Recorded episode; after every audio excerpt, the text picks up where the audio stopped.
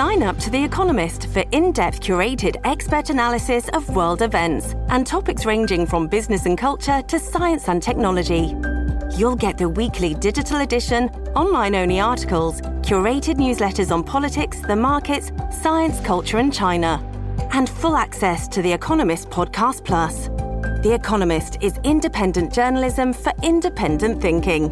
Go to economist.com and get your first month free. Hi, everyone. Laszlo Montgomery here again with another China History podcast. We're back to ancient days again after loitering in the 20th century the past eight weeks. So far in this year of the dragon, we've only produced five podcasts from the olden days. There was the oh Ouyang Xiu episode just before the Spring Festival, the Silk Road series, and that short one on Guan Yu. Everything else has been sort of 19th century to present day. The character for Yu, Guan Yu, is the same exact character of the name of today's China History podcast topic.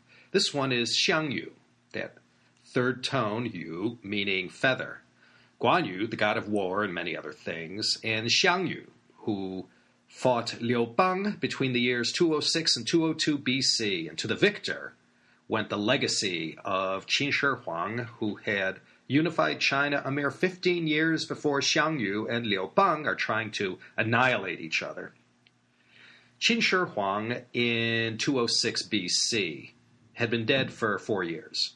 The China History podcast from June 2010 featured Qin Shi Huang. That was my first podcast, and back then I was trying to keep each episode at around 10 to 15 minutes each. So the Qin Dynasty podcast was sort of a cliff notes of an overview of a summary. So today we're going to go back to the Qin, to the end of the dynasty, and we'll look at two well known personages from this time period. These are, of course, Xiang Yu and his rival, Liu Bang.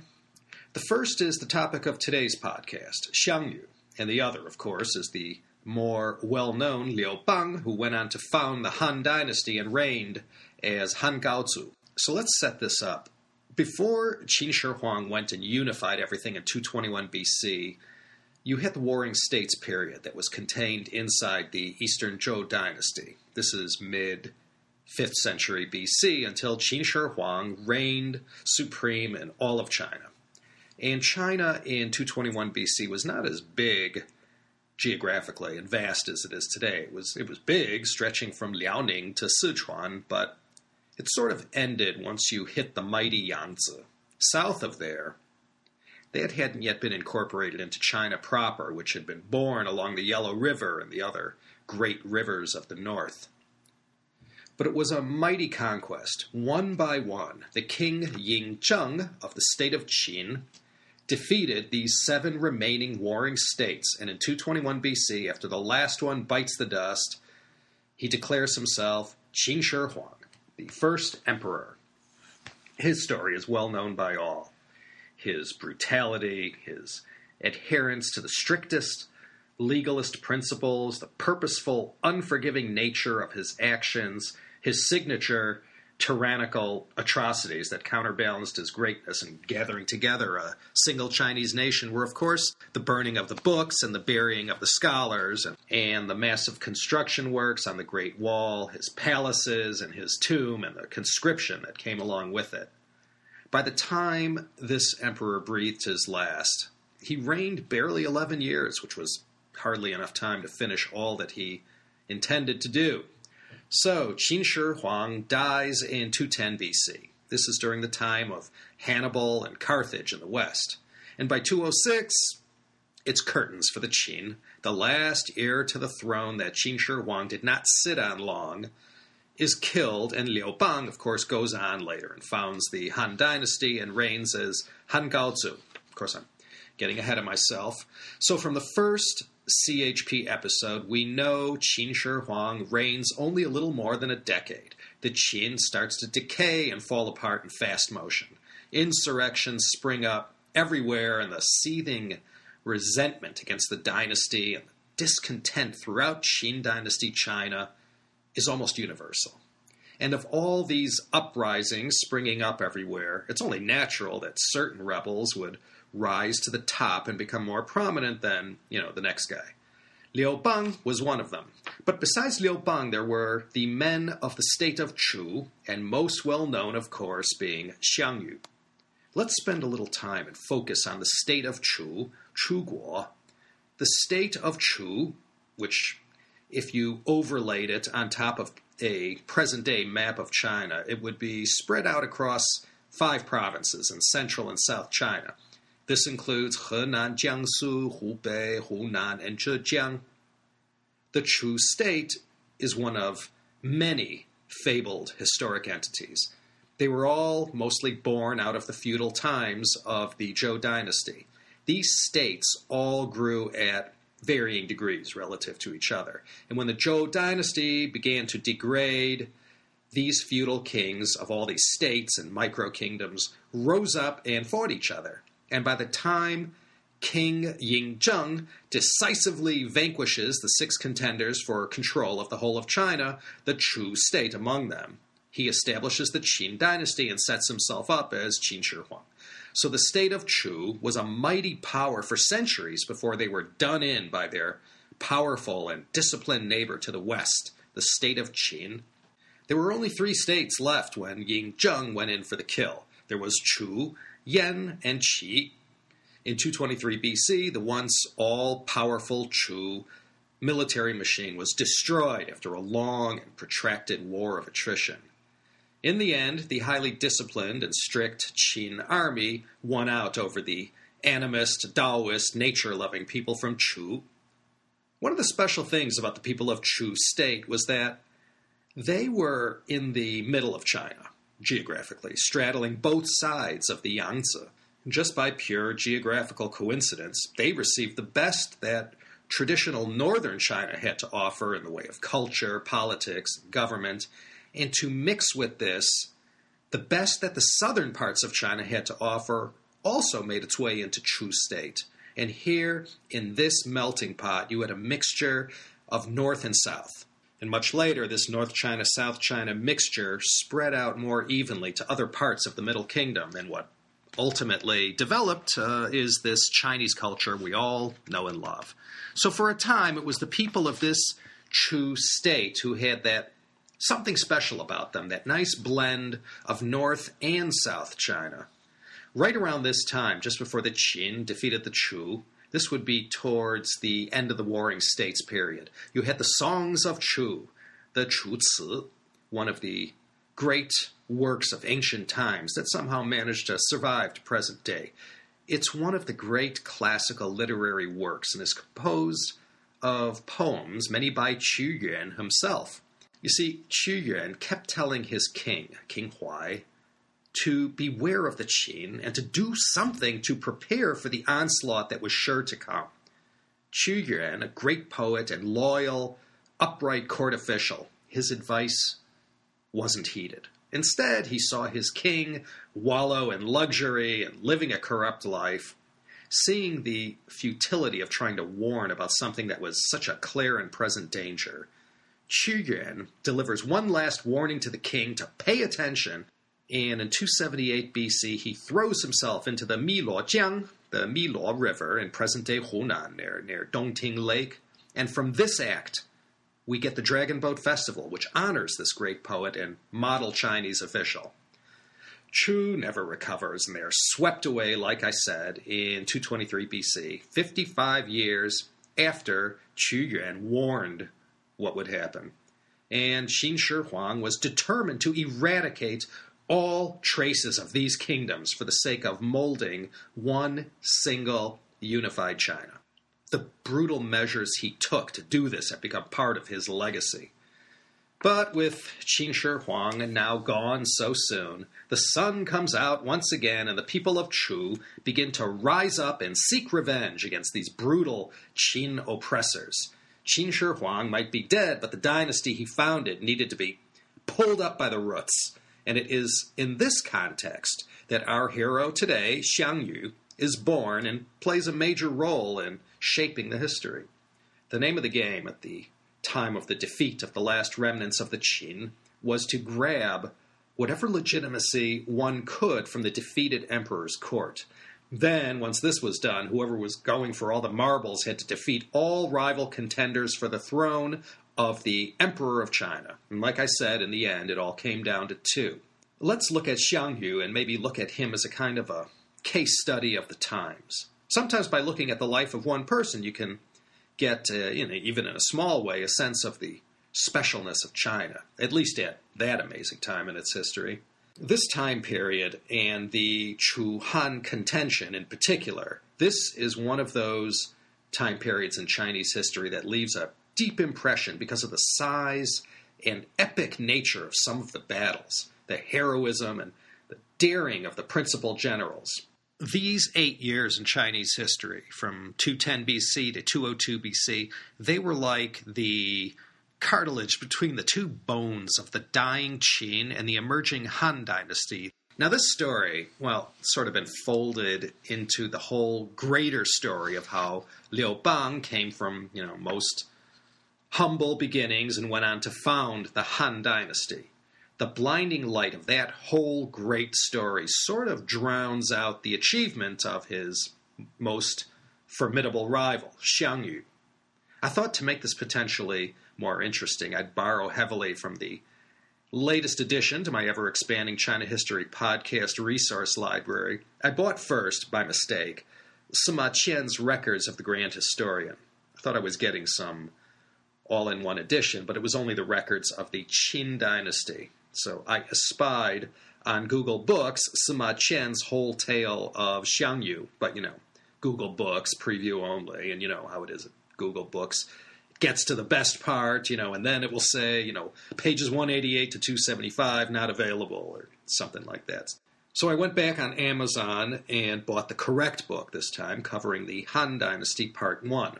And please allow me to wade through all the massive detail Sima Qian is famous for. I'll just pick out the orchids among the flowers passed down to us by China's most illustrious historian.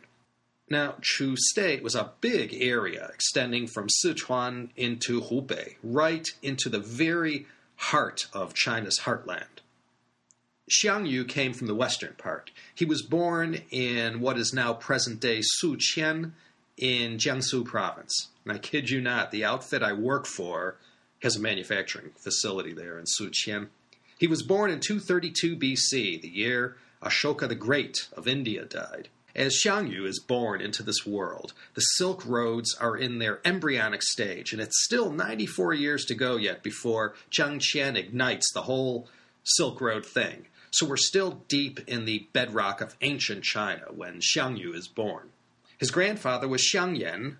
He was a loyal Chu state general who went down fighting against the Qin in 223 BC, two years before Qin Shi Huang unified China. Our story begins on a washed out road in Anhui where an obscure Qin soldier is marching with his men to the northern border of the kingdom.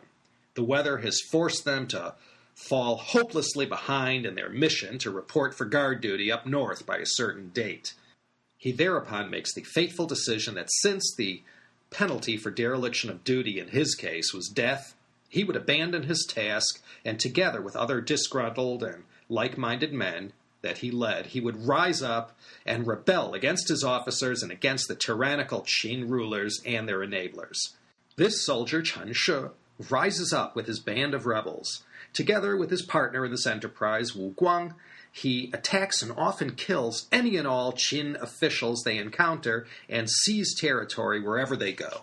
Their ranks swell quickly as there were no shortage of sympathizers, and this motley band of rebels soon turns into a formidable army.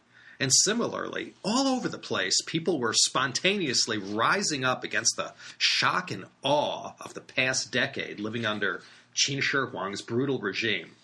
It didn't take much to get people to rise up, especially once they knew he was dead. So Chen Shi leads these rebels with the ultimate aim of restoring the Chu to its former glory. It all starts with the Dazi Xiangqi Yi, the Dazi village uprising, 209 BC. This is during the reign of the second Qin emperor who mounted the throne under dubious circumstances with the assistance of some very unsavory characters, and we discussed these guys in CHP number one. Xiang Yu is now 23 going on 24. Chen Shi's uprising is the spark that brought down the Qin. Though Chen Shi died early on, the men he put in place were the ones who finished off the Qin. The old state of Chu was reestablished, and this set the precedent for all the old powerhouse states left over from the Zhou dynasty to again coalesce into their former shape. Filling the vacuum of power, and the greatest threat to the dying Qin dynasty was Xiang Yu.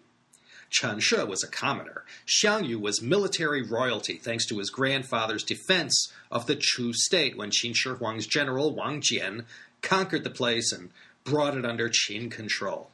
The Xiang family were well known in the Chu state, and the people there turned to them as their great hope. Xiang Yu was known among the populace for his great size, well over six feet tall, and for his legendary strength. But even more well known was his uncle, the younger brother of his father. This was Xiang Liang. When Xiang Yu's father died, it fell to Xiang Liang to take care of the young son, Xiang Yu. This was a task that Xiang Liang took seriously, but found after time that Xiang Yu was neither good at learning nor good at swordsmanship, the two main skills of a nobleman back in the day. But Xiang Liang soon learned that Xiang Yu's passion didn't lie in individual swordsmanship. The young man scoffed at this, saying killing one man was hardly of interest to him. He wanted to know how to defeat 10,000 men, and Xiang Liang was impressed. Thus began Xiang Yu's education in military strategy. Remember, Sun Tzu lived almost 300 years before Xiang Yu, from 544 to 496 BC. So his art of war, Sun Tzu Bingfa, was the main guide to military strategy. As the legend goes, Xiang Liang killed someone in his hometown in the state of Chu, and for this, he had to flee to escape arrest and the vengeance of the slain man's family. He took his family, including Xiang Yu, with him to the state of Wu, which was to the east of Jiangsu. There, the good people of Wu rallied around this famous Xiang Liang, son of Xiang Yan. He was quickly set up as a headman in Wu, and he officiated at various functions. And he slowly began to gather a band of men who would form the core of a new fighting force that he would one day lead against the Qin dynasty forces. As the story goes, one day Qin Shi Huang and his whole entourage were passing through the town, and Xiang Liang and Xiang Yu go to you know check out the scene. And there, the young Xiang Yu takes one look at the emperor and his retinue and says to his uncle, "This fellow could be deposed and replaced." Xiang Liang is, is shocked to hear such bold words coming out of his more or less good for nothing nephew, but from that point on, he secretly sees in Xiang Yu the making of a great warrior. Well, by 209 BC, Xiang Yu and Uncle Xiang Liang are still in Wu. Qin Shi Huang is dead, and Qin Ershi is reigning after all the skullduggery following his father's demise. The Dazi uh, uprising has shaken the Qin to its core, but the dynasty hasn't been delivered the death knell yet. Xiang Liang and Xiang Yu plot to seize power in Wu. They kill the governor, and after a bit of good old tried and true intimidation, the army comes to their side, and now they are a force to reckon with. Xiang Liang had been lying low in Wu all this time, slowly gathering a hardcore fighting force loyal to him alone. So his army wasn't just an ordinary army. These weren't raw recruits, you know, conscripted right off the farm once the Qin forces put down Chen Shi and his rebel army after the Dazi uprising, it fell to Xiang Liang and his 70,000 soldiers to be the last line of defense against the Qin forces and their ever victorious general Zhang Han. During this time, Xiang Liang sets up a former prince from the Chu royal family as the new king of Chu. In this act, Xiang Yu later on will control the state of affairs through this puppet king. And later, Xiang Yu himself will become the king of Chu, and in his final act, he will declare himself the Bawang, or hegemon, who controlled multiple states beyond Chu's borders, and these less powerful allies will acknowledge Xiang Yu as their dictator, sort of. You know, this time period and the various dramatic series that it spawned in the 20th and 21st centuries is one of the staples on Mandarin TV. It was a very concentrated four years of battles, oaths, famous things people said or that were attributed to them that are remembered today. These really were exciting times and so incredibly crucial to how China might later develop. So much was at stake. One man, Qin Shi Huang, had conquered all these kingdoms and states of you know what was China at the time. Through the force of his will, he deconstructs anything that had anything to do with the disunity of the lands of the new Qin Empire that one day would be known throughout the world as China. But this guy up and died so quickly. He got everything all set up, established all the precedents, set up the government system, and had ministers that had created an, an administrative framework that would last for 2,000 years. And once everything is totally set up, he up and dies, and now all this that he had created, it was sitting there, waiting to be had. It was well known that as soon as the first emperor died, the whole imperial court became utterly dysfunctional. and had clearly lost heaven's favor. Xiang Liang's army went all over, engaging the Qin forces in battles, winning more than losing, and he became a little too overconfident as it seemed the Qin were soon going down for the count. Pride comes before a fall, and sure enough, Xiangliang is defeated by the Qin forces led by Zhang Han at Dingtao. He dies in battle, and now Xiang Yu is the main Xiang now. Zhang Han believes, having kicked some ass in the rebel Chu state, that things were okay there. So he heads for the state of Zhao, which, like Chu and other former kingdoms, was trying to shake off the Qin yoke and restore the kingdom to its pre Qin glory. They dug in their heels at a place called Julu, located in present day Hebei, and there the Zhao forces faced certain defeat at the more powerful forces of Qin, led by their great and masterful general Zhang Han. Meanwhile, over on the Chu side, Xiang Yu is only one of several elite generals, and as they all argue over strategy, Xiang Yu kills his rivals and grabs power over the whole army. He becomes the supreme commander over all the various lands within Chu state, and these armies are now under his control. Now, Xiang Yu begins to plan his attack on the forces led by Zhang Han. They clash at the Battle of Julu, and it's here, for the most part, that the Qin military was crushed with losses of over a 100,000 men. But a secret alliance is struck in 207 BC, and Zhang Han is convinced to defect to Xiang Yu's side, which is what he does. Xiang Yu and Zhang Han join forces, and Zhang places himself below Xiang Yu. But after much whispering and fulmination between Xiang Yu and his most trusted generals, it's decided that while Zhang Han can be trusted, the same can't be said of his army. So one night, the Chu army turned on the recently defected Qin army and totally annihilates them. There's a story that of the 200,000 men captured or who had surrendered, many were ruthlessly buried alive rather than taken prisoner. And Xiang Yu did this as an act of vengeance for the death of his uncle Xiang Liang at the hands of this army. And once this is done, Xiang Yu leads his men against the last vestiges of the once unbeatable Qin military machine. It was time now to go in for the kill. The place to do this was in the land of Guanzhong, considered the heartland of the Qin. This includes the area around Shanxi near the near the Qin capital. But what?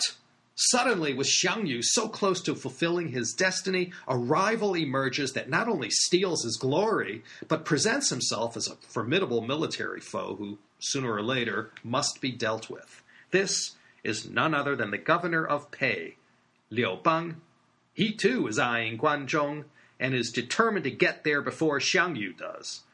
After all, the king of Chu had said, whoever gets there first will be made king of Guanzhong Liu Bang was a soldier who had fought for the Chu state under Xiang Liang. When Xiang Liang was killed at the Battle of Dingtao, Liu Bang was made a marquis by the Chu king and was commanded to deal with the Qin just as Xiang Yu was doing. So while Xiang Yu was cutting the Qin down to nothing, Liu Bang was out there acquiring a name for himself too, doing the same thing. Before Xiang Yu can deliver the death punch, Liu Bang and his army go and steal his thunder, and they arrive at the Qin capital, Xianyang, right near modern day Xi'an, and they capture the place. This was quite a bold move. According to the established way of doing things, since at the time, Liu Bang was subordinate to Xiang Yu in military rank. He should have waited for his boss to arrive. But Liu Bang boldly rushed in and took the city for himself. Was it for his own benefit and future glory? Or did he take it with the intention of holding it until Xiang Yu got there? Whatever the truth was, Liu Bang's act definitely did a lot to stoke the fires of this growing rivalry. After taking Xianyang, Liu Bang is famously merciful to the inhabitants and to the last surviving heir to the Qin throne, a young boy named Zi Ying. He had been the Qin emperor for less than three months. He was controlled by one of the great evil rogues of Chinese history, the regent Zhao Gao. We mentioned him in the Qin Shi Huang episode. So Liu Bang consolidates his power in Xianyang, and the people rejoice in his bringing a measure of stability to the city after so much recent chaos with all the civil strife. Xiang Yu was furious at this. How dare this upstart, his subordinate, do such a thing?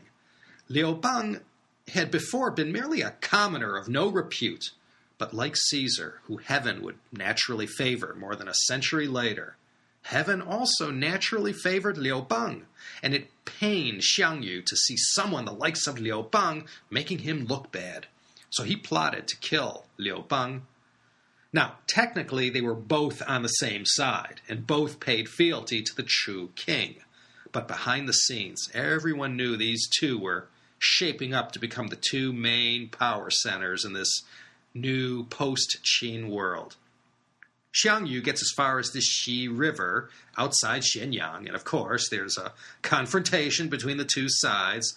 But Liu Bang was no dummy. He was unevenly matched with his 100,000 troops facing off against Xiang Yu's 400,000 troops.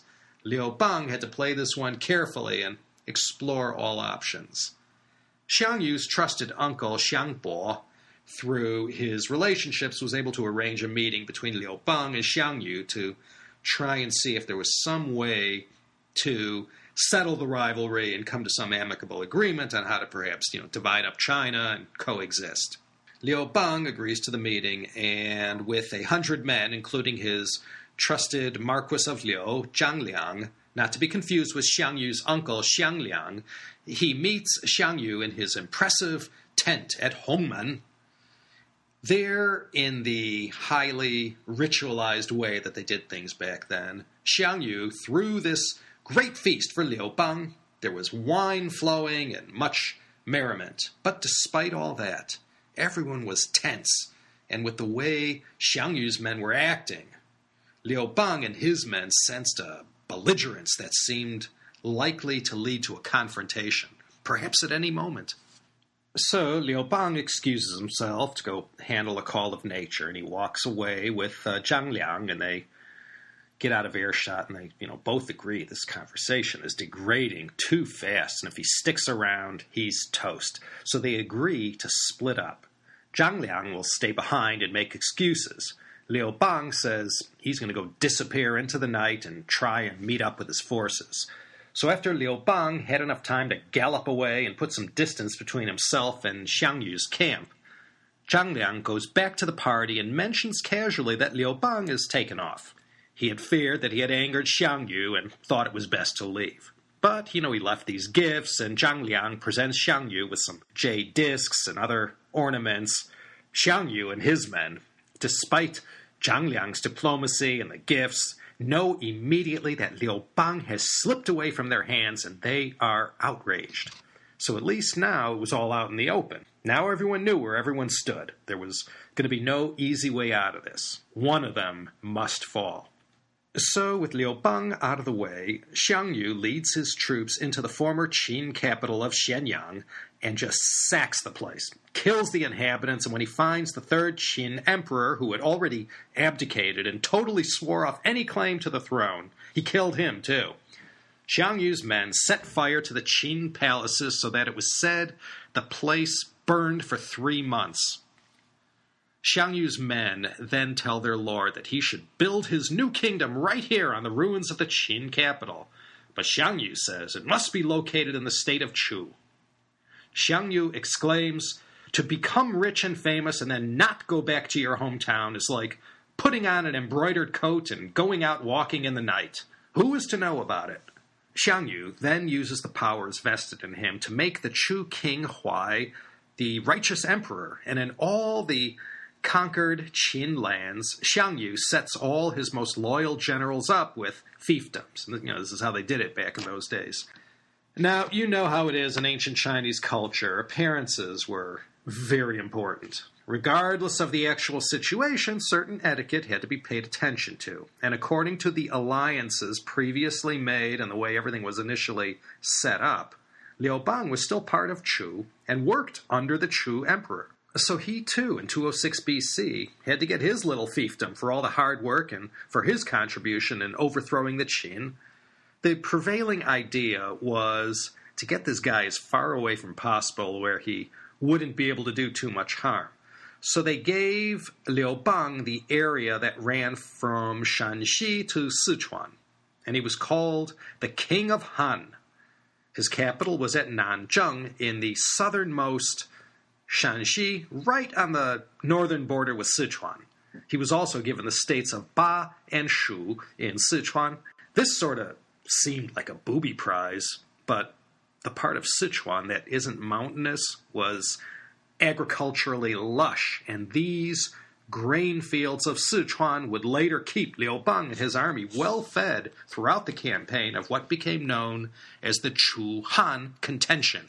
The Chu Han Xiangzheng and if you notice in the annals of ancient Chinese history, the Han dynasty officially begins at this time in 206 BC when the Han kingdom was established. Liu Bang hadn't yet set himself up as the first emperor, who we know as Han Gaozu. That would follow after four more years of slogging it out with Xiang Yu. The dynasty got its name from this kingdom of Han that Liu Bang was handed by the Chu emperor Huai so, once the spoils of the Qin had been divvied up, both sides began to plot against each other. And so the chess match begins. And as I mentioned in that previous Han Dynasty episode, China, the Chinese chessboard is divided up into the Chu part and the Han part. Chu is the white side and Han is black. Chu He Han Jie. By the spring of 205 BC, Liu Bang has 560,000 men under his command, and he sees Xiang Yu has his hands full fighting up in Shandong against the state of Qi. He thereupon invades Chu lands and begins to inflict some damage. Word gets to Xiang Yu that Liu Bang is marching on the capital, and he rushes back with only 30,000 elite troops. But before he can get back in time, Liu Bang captures the Chu capital of Pengcheng, which is present day Xuzhou.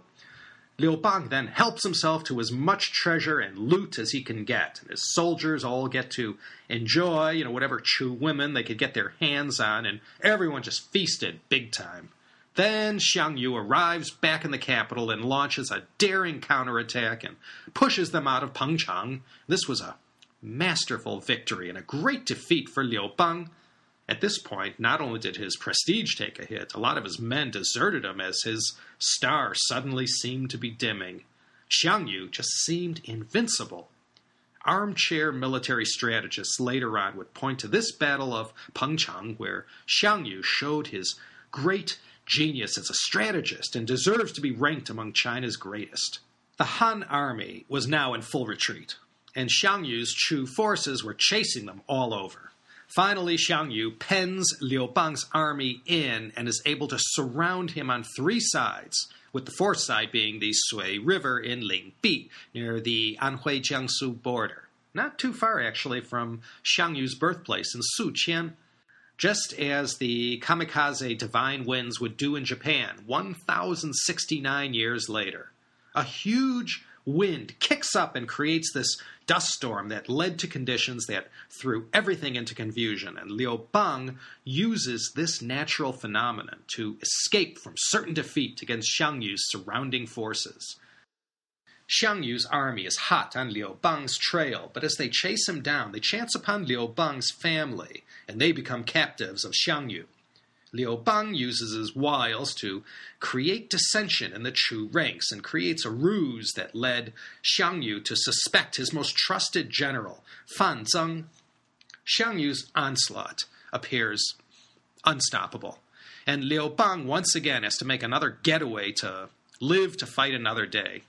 In 203 BC, though, after a stalemate had set in that allowed Liu Bang to regain his lost strength, the king of Han built up his army, and more recruits came flooding into his camp. Xiang Yu was busy in the meantime, fighting battles constantly, mostly in the east. The build up to the crescendo was coming, and everyone knew it. Sooner or later, there would be a major showdown between Chu and Han. Liu Bang and Xiang Yu, throughout this time, are in communication via their you know, various envoys. Liu Bang's army is fully replenished from the riches of Sichuan, Xiang Yu's army is battle weary and not very well fed. Xiang Yu, in anger, challenges Liu Bang to settle everything in hand to hand combat, just them two. Liu Bang dismisses this and says, Since I am no match for you in strength, I prefer to fight you with brains. Xiang Yu sends Chu soldiers one by one to threaten the Han position and call these Han men out to fight them one on one. And the Han, they just shoot arrows at these guys and kill them. And this further enrages Xiang Yu, so he himself runs out and openly challenges any Han bowman to shoot him. You know, and he's menacing and no one dares to make a move. Xiang Yu had this effect on the enemy. Finally, it got down to Liu Bang and Xiang Yu just trading insults uh, at each other across a ravine. Finally, Xiang Yu takes out a concealed crossbow and fires on Liu Bang, wounding him and forcing him to retreat. Xiang Yu then went on the rampage against the lands loyal to the king of Han. Liu Bang felt Xiang Yu was invincible and retreated rather than face him head on. When Liu Bang felt he was back up to battle strength, they went on the offensive and dealt a heavy defeat to Xiang Yu's general Cao Jiu. In this battle, Liu Bang's army was able to escape with the wealth of the Chu kingdom. Again, hearing of such a terrible defeat, Xiang Yu rushes back from where he was fighting to see his army too exhausted to go on. For several years, Xiang Yu had driven them hard and they had battled non stop. All along, Xiang Yu is still holding Liu Bang's family. Liu Bang sends an envoy to bargain for his father, but Xiang Yu isn't listening. Finally, thanks to the skillful tongue of Liu Bang's advisor, Lord Ho, Xiang Yu proposes an alliance whereby the two sides divide up China along a north south line between a canal that ran between the Huai and Yellow rivers. Liu Bang would get the west, and Xiang Yu the east and so China is thus divided up. So in 202 BC, Xiang Yu turns back east to head back to his lands in Chu, looking forward to the massive homecoming and triumphant return as king.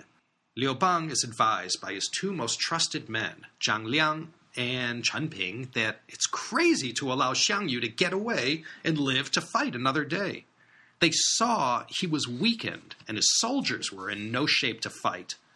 They advised Liu Bang to strike now or maybe lose the chance forever.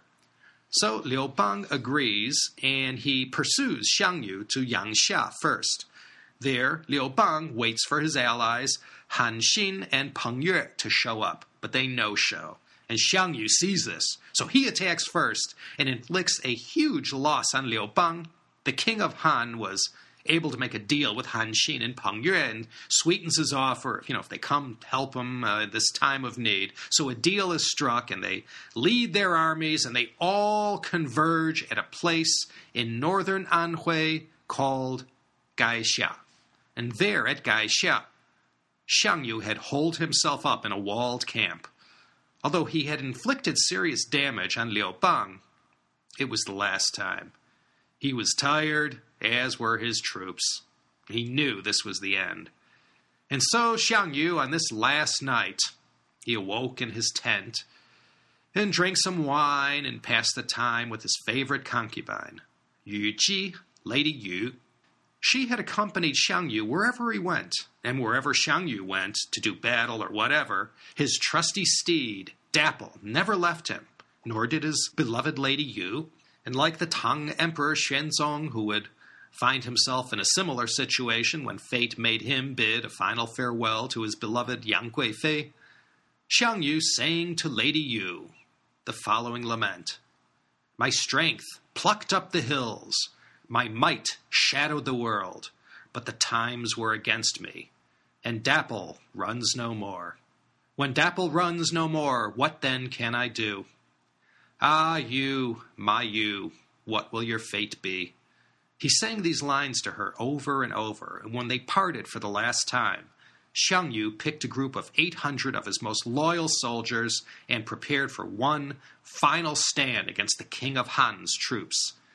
He managed to break through to Liu Bang's camp and inflicted heavy damage. When he crossed the Huai, Xiang Yu was down to his last 800 men. And by the time he crossed the Yangtze, just west of Nanjing, his 800 had dwindled down to 100 men.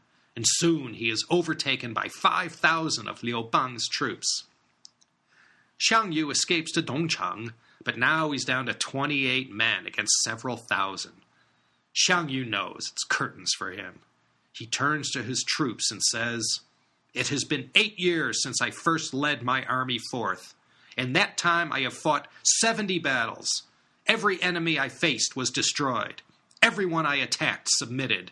Never once did I suffer a defeat until at last I became dictator of the world. But now suddenly I am driven to this desperate position. It is because heaven would destroy me, not because I have committed any fault in battle. I have resolved to die today, but before I die, I beg to fight bravely and win for you three victories. And so Xiang Yu went out in a blaze of glory.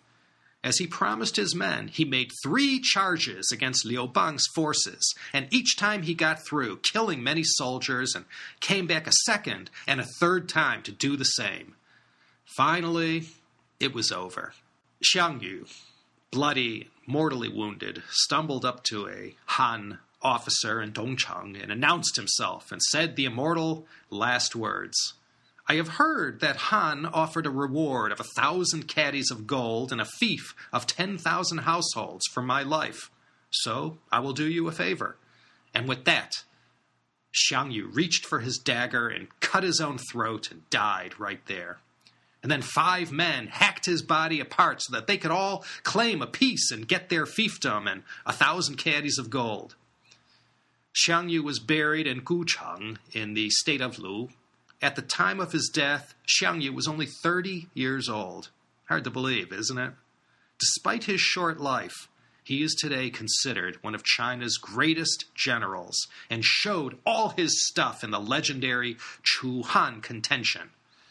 Soon after this all went down, February 28, 202 BC, Liu Bang becomes the emperor who we know today as Han Gaozu, the founder of China's great Han dynasty. And that, my friends, is going to be that. We all know what happens afterward. The Han Dynasty goes on to leave its magnificent mark in Chinese history. We'll come back again and again to look at stories from this legendary time in ancient Chinese history. This is Laszlo Montgomery signing off from the wonderful town of Irving, Texas. I'm here on a quick in and out mission for the company. Back to Claremont tomorrow. Take care, everyone, and I hope we'll see you next time for another exciting episode of the China History Podcast.